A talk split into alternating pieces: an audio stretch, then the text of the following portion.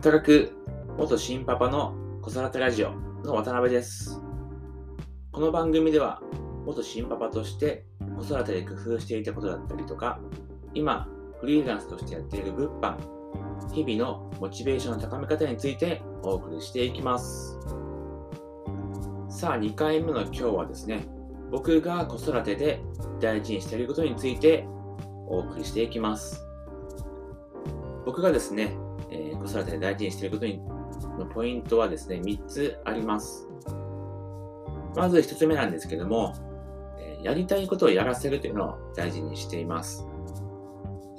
やっぱり子供なんでいろんなことに興味を持つんですけど、まあ、よっぽどな、こう、致命傷な怪我をしてしまうとか、っていうことがない限りですね、僕は禁止はしません。多少危なくてもですね、えー、やらせようと思っています。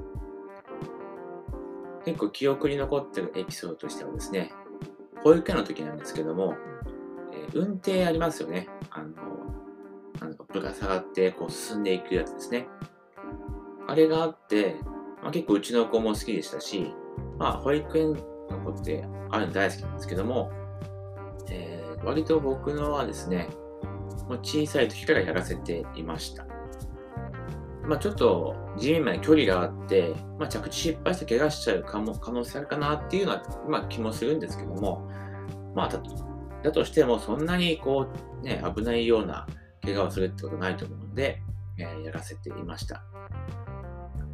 なので、まあ、手伝ったりしながら徐々に練習して上手くなっていったんですけども、結構ですね、他の、まあ、お母さんとかですね、えー、については、もう危ないからやっちゃダメよ、そんなの。っていうふうに、いろいろ制限してる人が多かったですね。まあもちろん怪我しちゃう可能性もあるんですけども、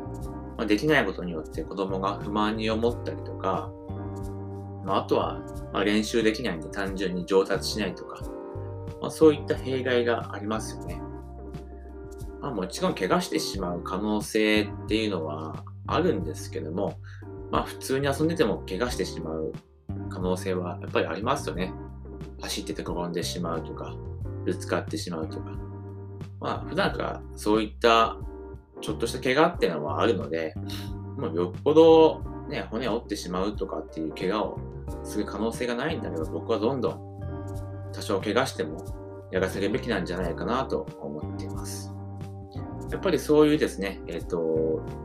やり方をやってましたので、他の子よりもですね、その運転っていうのは上達が早かったですし、他の子よりもですね、こうスイスイとできるようになりました。続いてですね、ポイントの2つ目なんですけども、やりたいことをやらせるためには、こう情報提供をするっていうのを大事にしていますね。まあ、やっぱ親となると、なんか自分がこれやってたかこうやらせたいとかってあると思うんですよね。例えば分かりやすく言うと、男性で言うと、まあ、自分がこう野球とかサッカーやってたから、まあ、子供にもやらせるんだって思ってると、まあ、思うと思うんですけども、まあ、僕もですね、まあ、娘なんでちょっと、野球とかサッカーではなかったんですけども、まあ、女の子だし、ちょっとダンスでもやらせてみたいなと思ってやらせたんですけど、まあ、長続きしなかったですね。やっぱりもういやいやなが行かせてたって感じだったので、長続きしませんでした。なので、そうですね、えっと、プール、今、スイミングなんかは結構続いていますね。あとは、まあ、子供が知ってることって結構少ないので、まあ、こういった、えー、例えば、料理教室とかあるんだよとか、機械体操とかあるんだよっていうふうにですね、まあ、教えてあげて、ちょっと一回、まあ、やってみようよっていうふうにですね、結構体験とかもあったりするので、体験に行ってみてですね、まあ、興味持ったら続けてみるっていうふうにした方が、まあ、続くと思いますね。まあ、そんな、そのおかげでですね、えー、今、スイミングなんかはもう4年、5年ぐらいやってますね。まあ、本人としては、その、泳ぎが上達したいっていう願望でやってるわけではないので、まあ、そんなにその泳ぎの上達はないんですけども、まあ、スイミング自体が好きっていうところで5年も続くことができてますね。なので、まあ、続けることがやっぱり大事になってくるので、まあ、あの、強制してやらせるっていうよりは、体験とかこういうのあるんだよっていう情報提供してあげて、あとは子供が興味を持ったらやらせてあげるっていうのがいいんじゃないかなと思っています。そしてポイントの3つ目なんですけども、なるべくですね、他の子がいる環境でやるようにしています。例えば何かですね、新しく学ぶとか、チャレンジしてみるといった場合ですね。まあ大人もそうだと思うんですけど、周りにこう、いる人を結構観察しますよね。あの人はこうやってやってるんだなとかって。子供もですね、同じで、周りを見ながらですね、どうやってやるのかなっていうのを結構観察したりとか、まあ、あの子ができるんだったら、自分もできるんだよなっていう結構自信を持ったりとかもしやすくなるので、まあ、そういったですね、あのー、研究結果も